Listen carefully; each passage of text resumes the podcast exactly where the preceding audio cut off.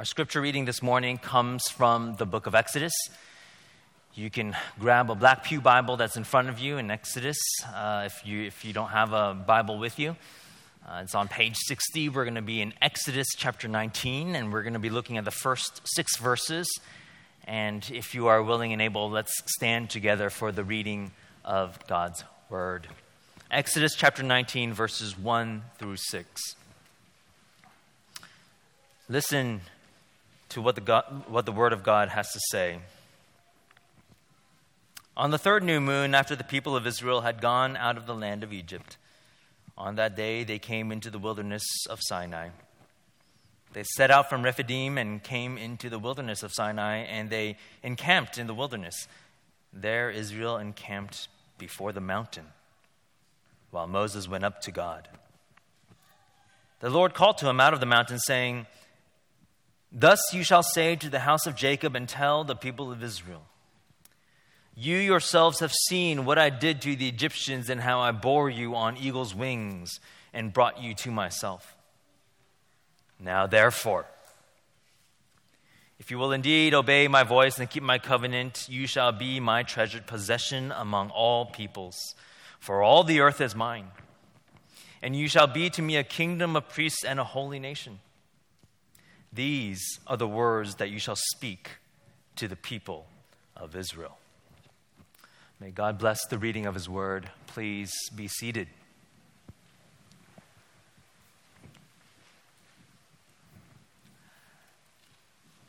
Once upon a time, there was an old man who wished to have a son. He wanted to have a son so badly that he made one out of wood. And that night, when the man fell asleep, a fairy entered into the workshop and brought the puppet to life. The fairy tells the puppet that if he proves himself to be brave, truthful, and unselfish, he can become a real boy.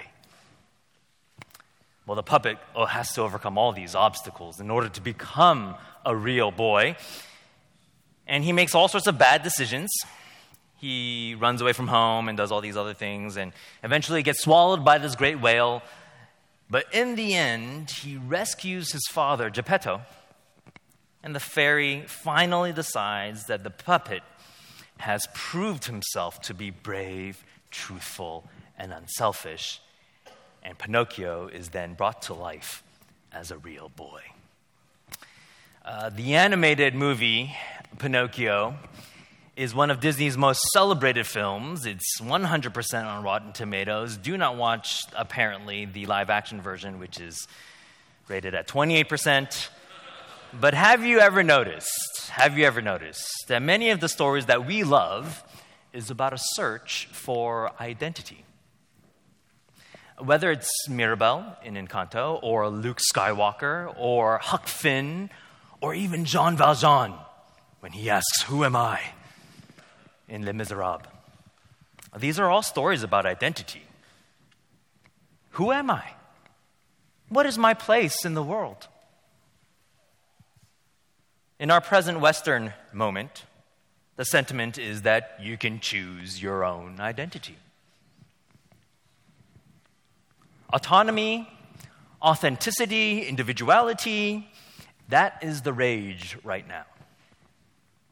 Carl Trueman observes that we see ourselves as plastic people who can make and remake ourselves according to our own ever changing desires. We live and breathe what? Identity politics. We choose whatever morality suits us. We choose whatever sexual partners and arrangements please us. Please us.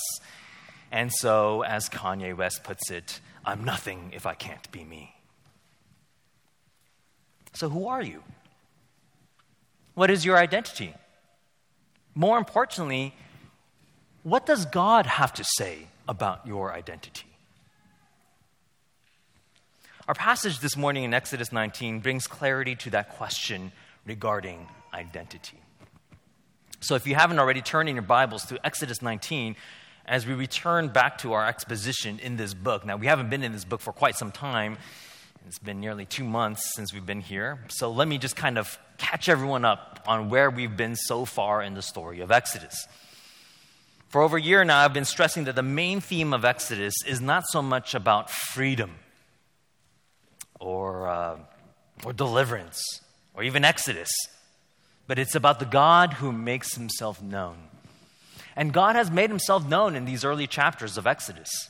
In chapters 4 through 13, it's this confrontation with Pharaoh and the 10 plagues, and, and he makes himself known as Israel is delivered out of Egypt.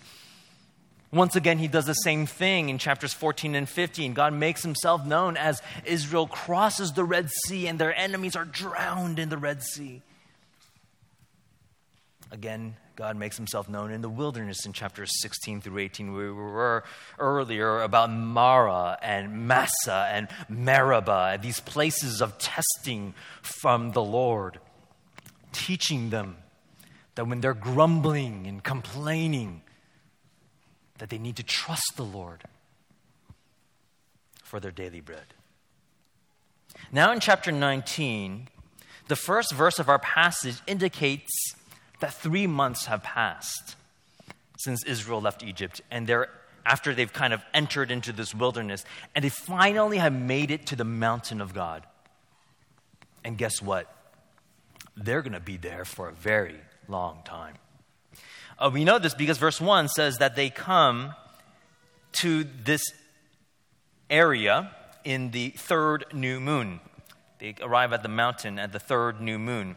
Numbers 10 11 says that they would leave Sinai in the second year, in the second month. In other words, they will be at the mountain for nearly a year. A whole year at the foot of this mountain. What are they doing in this mountain for a whole year? I mean, just besides laundry. I mean, they're, they're parked there for the foot of the mountain for a whole year. And what are they going to do? What's happening? Well, the people of God are going to receive the law of God. They're being commissioned by God, told not only who they are, but how they ought to live. They're going to be getting, in this next year, the Ten Commandments, the rest of Exodus, all the events there. They're going to get the whole book of Leviticus, all of Numbers there. For a year, God will unveil with clarity and comprehensiveness law and covenant. And in doing so, he reveals to, to Israel their identity. He reveals to them, this is who you are, and this is your purpose.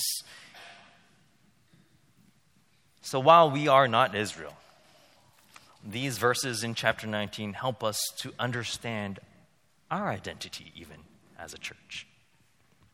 So, what does Exodus 19 have to say? What does God have to say concerning our identity? First, like the Israelites, you are redeemed. That's the first of our three points this morning. You are redeemed. Look at verse 3 and 4. Moses went up to God, and the Lord calls out to him out of the mountain, saying, Thus you shall say to the house of Jacob and tell the people of Israel, You yourselves have seen what I did to the Egyptians, and how I bore you on eagle's wings and brought you to myself. Now, God is about to enter into a covenant with the people of Israel right now, okay? But before he does that, he reminds his people of what he has done for them and all those phrases in that verse are very important. First, he says, You yourselves. That is emphatic in the Hebrew and in the English. Uh, you yourselves, you know what I did. Remember, because you were there, you saw what I did to Pharaoh. You saw how I protected you when the plagues came. You saw me drown Pharaoh's army. You saw me feeding you in the wilderness. You were there. Remember, remember, you are a redeemed people. And if you belong to Christ, you have seen an act of redemption even greater than the one that led Israel out of Egypt. You have been given new life, and when you were dead in your trespasses and sins, God saved you.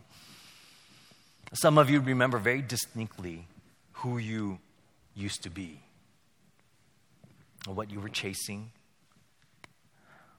the wasted life that you had.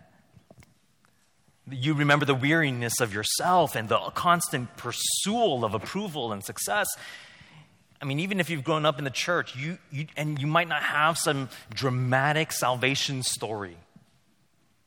You too have seen the work of God in your life the sting of conscience, the regret of poor choices, the agony of sinful choices.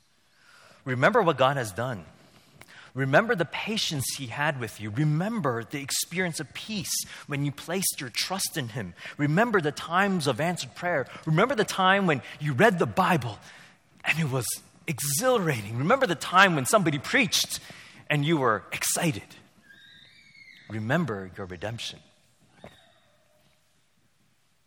Notice also in these verses the passivity of Israel. They didn't do anything. Notice that.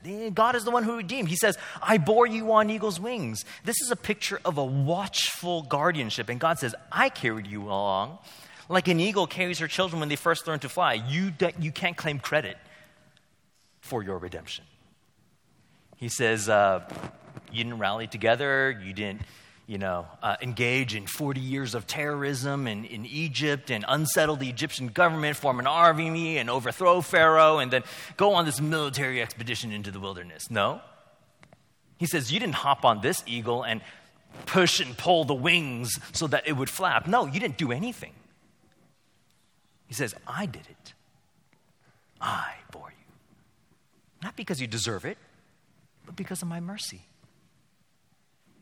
You know, I've just finished reading The Lord of the Rings. And if you don't know, uh, the cheat code in The Lord of the Rings are the eagles. The eagles are the one that bear Gandalf the safety, and I don't know, help you know, nerd out with me for a little bit here. They're the ones that are surrounded by, you know, when the good guys are surrounded by the orcs, the only hope they have is when they see in the distance, the eagles are coming, the eagles are coming. This is how the hobbits escape Mordor because the eagles go into Mordor and swoop them up. Now, I know there's a question for all the Lord of the Rings nerds out there that you have about these eagles, because you're like, well, uh, why wasn't it, why didn't the eagles just help out in the first place? Why didn't they just pick up the ring, fly it over to Mordor, drop it in, and then done? You know, very short movies, even shorter book, right? But the imagery that Tolkien is drawing from is that the eagles will bear you to safety with tenderness and nurture and it testifies to the salvation of the Lord. Now, finally, God says, I brought you to myself. God didn't just succeed in bringing them to Mount Sinai, He welcomed Israel to Himself. it's not geographical, it's relational, isn't it? You see, the goal of Israel's freedom was not freedom itself. I mean, what is the freedom for? It's freedom to be in a relationship with the Almighty, to be who they are meant to be, to worship and serve the true and living God. Let my people go. Why? That they may worship me. And, Christian, that is who you are. You are redeemed.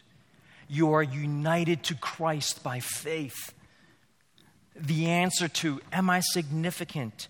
Have I done enough? Am I accepted? Well, the answer is settled for the Christian. Your life is hid in Christ. Your life is hidden with Christ in God, Colossians 3 3. You don't have to go the distance like Rocky to prove that I'm not a bum.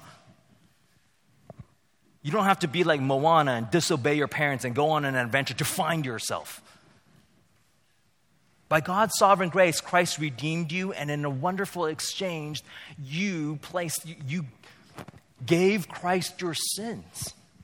He suffered for your sins, and in this exchange, He gave you His righteousness. That's who you are. You are in Christ. 1 Peter 3 18 puts it this way Christ also suffered once for sins, the righteous for the unrighteous, that He might bring us to God. Isn't that just like Exodus right here? You have been brought near to the throne of grace, and in Christ you are significant because he makes you so. No longer do you work for approval, but from approval. No longer do you need to discover yourself and reinvent, your identity. Your identity is found not within yourself, but outside of yourself. It is found in Christ. It's not that other identity markers and what you do with your life are of no consequence. Uh, your race, gender, sexuality, family, occupation, marriage status, all those are important, but they are just not all important. At the most profound level, you are redeemed, known and loved, adopted by God. That is who you are. Second, not only are you redeemed, but you have a responsibility. You have a responsibility. Look at the first part of verse 5. Now, therefore, if you will indeed obey my voice and keep my commandments. We are introduced right now, and keep my covenant, sorry. We're introduced right now to the language of covenant in this verse, one of the dominant themes in Scripture. Particularly, we are introduced to the Mosaic covenant. And here's sort of a truncated introductory version of that covenant. Now, a covenant is really about a committed relationship between two parties, right? Covenants elevate things to be more intimate. It kind of, so to speak, takes things to the next level, right? I mean, you understand that. You know, if a guy's, eh, eh, you have a guy and a girl, they're dating, and they might say, Hey, I'm committed to you, but they're unwilling to get married. I mean, it says something, right? Uh, that's why we enter into the covenant of marriage. They are, in one sense, taking it to the next level with promises and vows. And what I want us to focus on is that word therefore in verse 5. Because there is always a therefore in the Christian life. Israel's delivered, right? Yes, absolutely. Israel's free, unquestionably. Is, are they redeemed? Absolutely. Therefore, obey my voice and keep my covenant. You know, it's, it's, this is all over scriptures, isn't it? This is all over our New Testament. And think about the book of Romans, and for 11 chapters, Paul says, This is who you are adopted, justified, alive, chosen in Christ. Then, chapter 12, I appeal to you, therefore, brothers by the mercies of God to present your bodies as a living sacrifice, holy and acceptable to God, which is your spiritual worship. Ephesians, same thing. Three chapters of who you are, your salvation by grace alone. And then chapter four, therefore, I urge you to walk in a manner worthy of the calling to which you have been called. There is always a therefore in the Christian life a response in the Christian life. I mean, just look at your church bulletin this morning. This, how, how, do we, how do we even organize our church worship? Well, you, you come in and you, you respond to God when He calls us to worship. And then we adore our God, and then we respond in a prayer of confession because of who God is. And then we hear from God's word. And again, we have what's at the very end a song of response. Now, let me be clear here that there, this is not an idea. There is no idea of salvation by works, but doing enough. Not even in this covenant with Moses. The law and stipulations and covenant are not the means of salvation. The covenant doesn't make Israel God's people. Look again. They already are God's people, aren't they? They've already been redeemed. That's past tense. It's done. In chapter 3, verse 7, God already says, I have seen the affliction of what? My people. He already calls them mine. In chapter 4, verse 22, God calls Israel his firstborn son. Already, they're theirs. So keeping the covenant was not a way to earn their salvation. Keeping the covenant is not a way for them to uh, remain saved. Now, many people don't understand this about the Mosaic covenant. One commentator writes Israel at this moment should have told God, we don't want law, we want grace. But they weren't being offered law as an alternative to grace. They were being offered law as an expression of grace. Keep the law and you'll be who God made you to be. Keep the law, keep the covenant if you want to experience all the blessings of the covenant, of the Mosaic covenant, rather than its curses. And the emphasis here is on responsibility. There is a therefore. Every covenant has its responsibilities. There's no such thing as a relationship without responsibility. And you know, as, you know, as a husband, maybe some of you out there, and you, maybe you, uh, maybe some of you are looking for that that dream, that fantasy land, you know, that there, you can somehow be in a relationship without any responsibilities. Let me break it to you it doesn't exist. That's a fantasy. Every relationship has responsibilities. Children, you're, you have responsibilities, don't you? When you're part of your family. Uh, your relationship with your parents mean you have a responsibility. You have a responsibility to what? Clean up your toys. You have a responsibility to do the laundry or try to do the laundry. You have a responsibility to, to do all sorts of things to be part of the family. And you know, I do have a, a particular child of mine, and sometimes I will tell this child to do something, and they'll say, What? You want me to do something? You don't love me. And, church, sometimes we're that way with God. You say, God, you want me to do something? Don't you love me? I thought it was all of grace. It seems these days we don't want to talk about law and obedience and commands, as if somehow it's alien to the freedom that we have in Christ. I'm free in Christ. You know, psh, don't talk to me about obedience. I'm all about grace. Don't tread on me. But, beloved, redeemed ones, you have been bought with a price. Therefore, you are not your own. You're purchased for a purpose, reclaimed and recommissioned, saved from sin, and saved to something and to someone.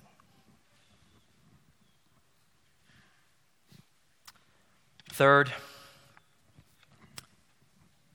you have a reason. You're redeemed, you have a responsibility, and third and finally, you have a reason. Having interpreted the Exodus for Israel, God goes on to define what it will mean for Israel to be the Lord's people. First, Israel would be, right there, that phrase, a treasured possession. You see that in the end of verse 5. You shall be my treasured possession among all peoples, for all the earth is mine. Uh, the Hebrew word used for treasured possession is, a, is the word segula. You don't need to memorize that, but it's just interesting. It, it indicates royal property, specifically the most prized possession in a king's treasury. The same word will be used later in 1 Chronicles 29 for the gift that King David would use for building the temple. David had already given his royal revenue for the project of building the temple of God. But more was needed. And so David says in 1 Chronicles 29 I have a treasure of my own, segula, of gold and silver, and because of my devotion to the house of my God, I give it to the house of my God. This, in other words, means the private reserve. God is saying, I own everything. All the earth is mine, but you, Israel, will be specially prized, unique. You will be the crown jewel among the nations. I mean, I kind of tell this to my children all the time. I tell them, everything you have is mine. See that toy you got for your birthday? Mine. That red envelope you got from New Year's or whatever, that's mine also. But I also tell them, but all, the things I have, you're my treasure. You're my heart. I love you. And this was Israel's identity. They were God's precious people. Church, as you walk with God, do you know how precious you are? I mean, the world is always trying to find out who they are in so many different ways with self talk and self help and self esteem. They're trying to get at something, aren't they? That's what the world is looking for, something deep within. We know we need to know that we're approved. We need to know that someone loves us and that there's something about us that matters in this world. That we're special somehow, and the world goes after it and tries to find it in so many different ways and looking within themselves and always somewhat dissatisfied. In church, there may be times when you don't feel very precious and you struggle from one day to next uh, for a variety of reasons. Uh, you're weighed down by stress at work, or the time at home with small children, or you're discouraged by conflicts and difficulties, you don't feel very precious, but remember that you are God's treasure, and nothing can change that if you are in Christ. For you have been drawn close to God through faith in Christ.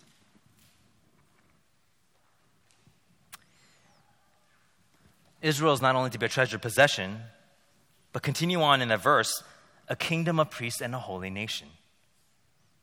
Now, what does it mean to be a kingdom of priests? There seems to be a dual meaning here one for Israel and one for the world. Within Israel, it meant that every single person in the kingdom had a special relationship with God, had a special access to God. I mean, that's kind of what priests were. They were in this privileged position, a unique relationship with unique access to God that they might be able to uh, represent the people to God and God to the people. Truly a special relationship and calling. But the title Kingdom of Priests also has another meaning, one with global implications. As an entire nation, the Israelites are to be God's priests to the world. To the world. Israel's redemption, Israel's privileged position is not so that they could just stare at their belly buttons all day. They aren't only to intercede for one another, but as a kingdom of priests, they're to represent God to the world.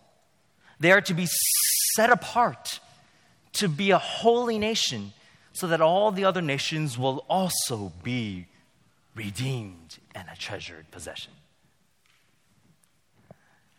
Israel's chosen not only from the nations, but also for the nations.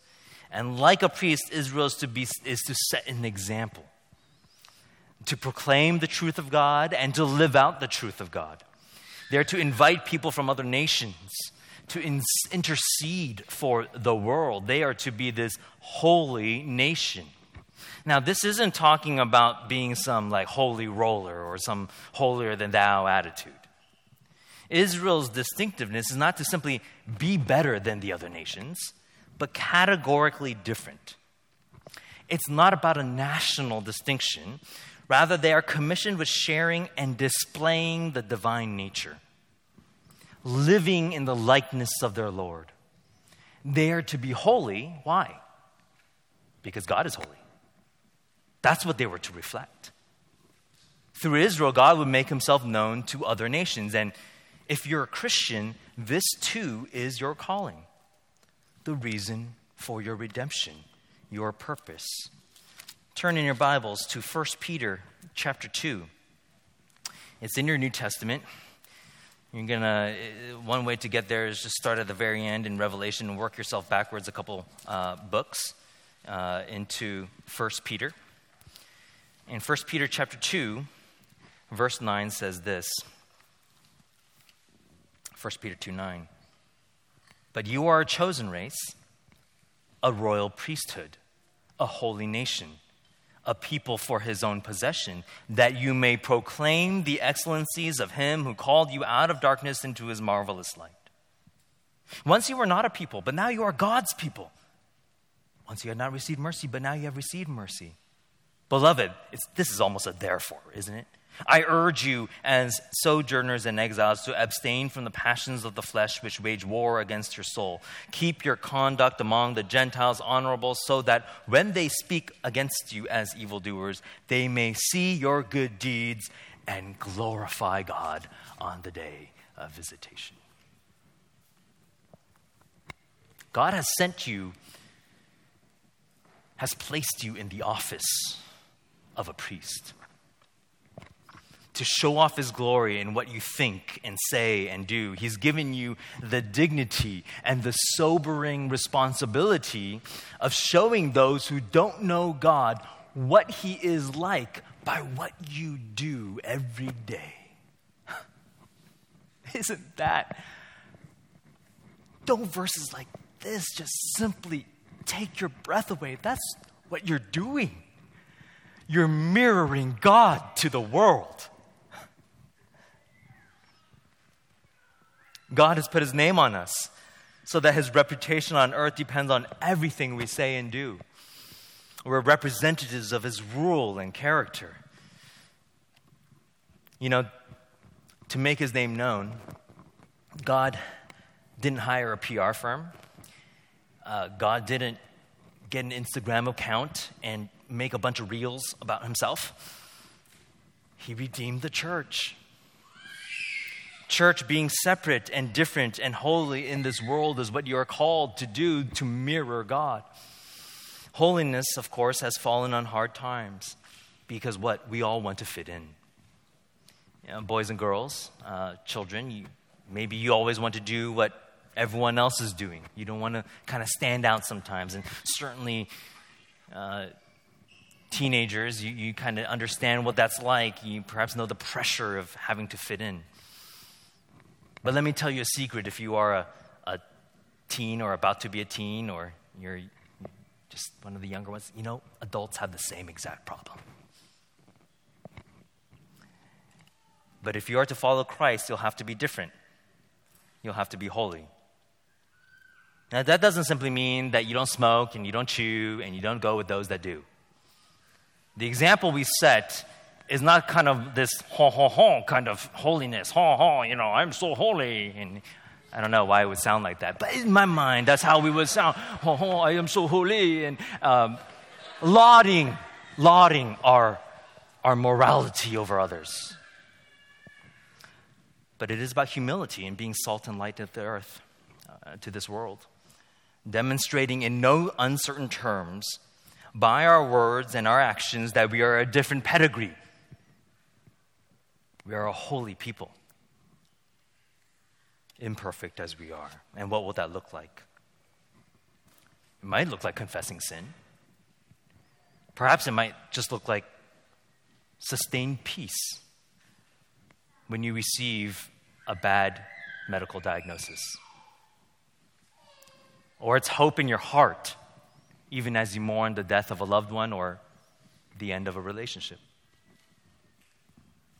It could mean a joyful submission as a wife and the sacrificial and pure life of a husband. Perhaps it's being unafraid to be unrecognized or even humiliated when, by the world standard, you ought to fight for your rights, assert yourself. Or it's to give yourself to the local church. Or maybe it's just simply to share the good news to your colleagues, to your neighbors, to your friends, your schoolmates telling them about him regardless of whether that person comes to faith. All of this Christ himself did. And all of this Christ calls us to do. So, church, be who you are.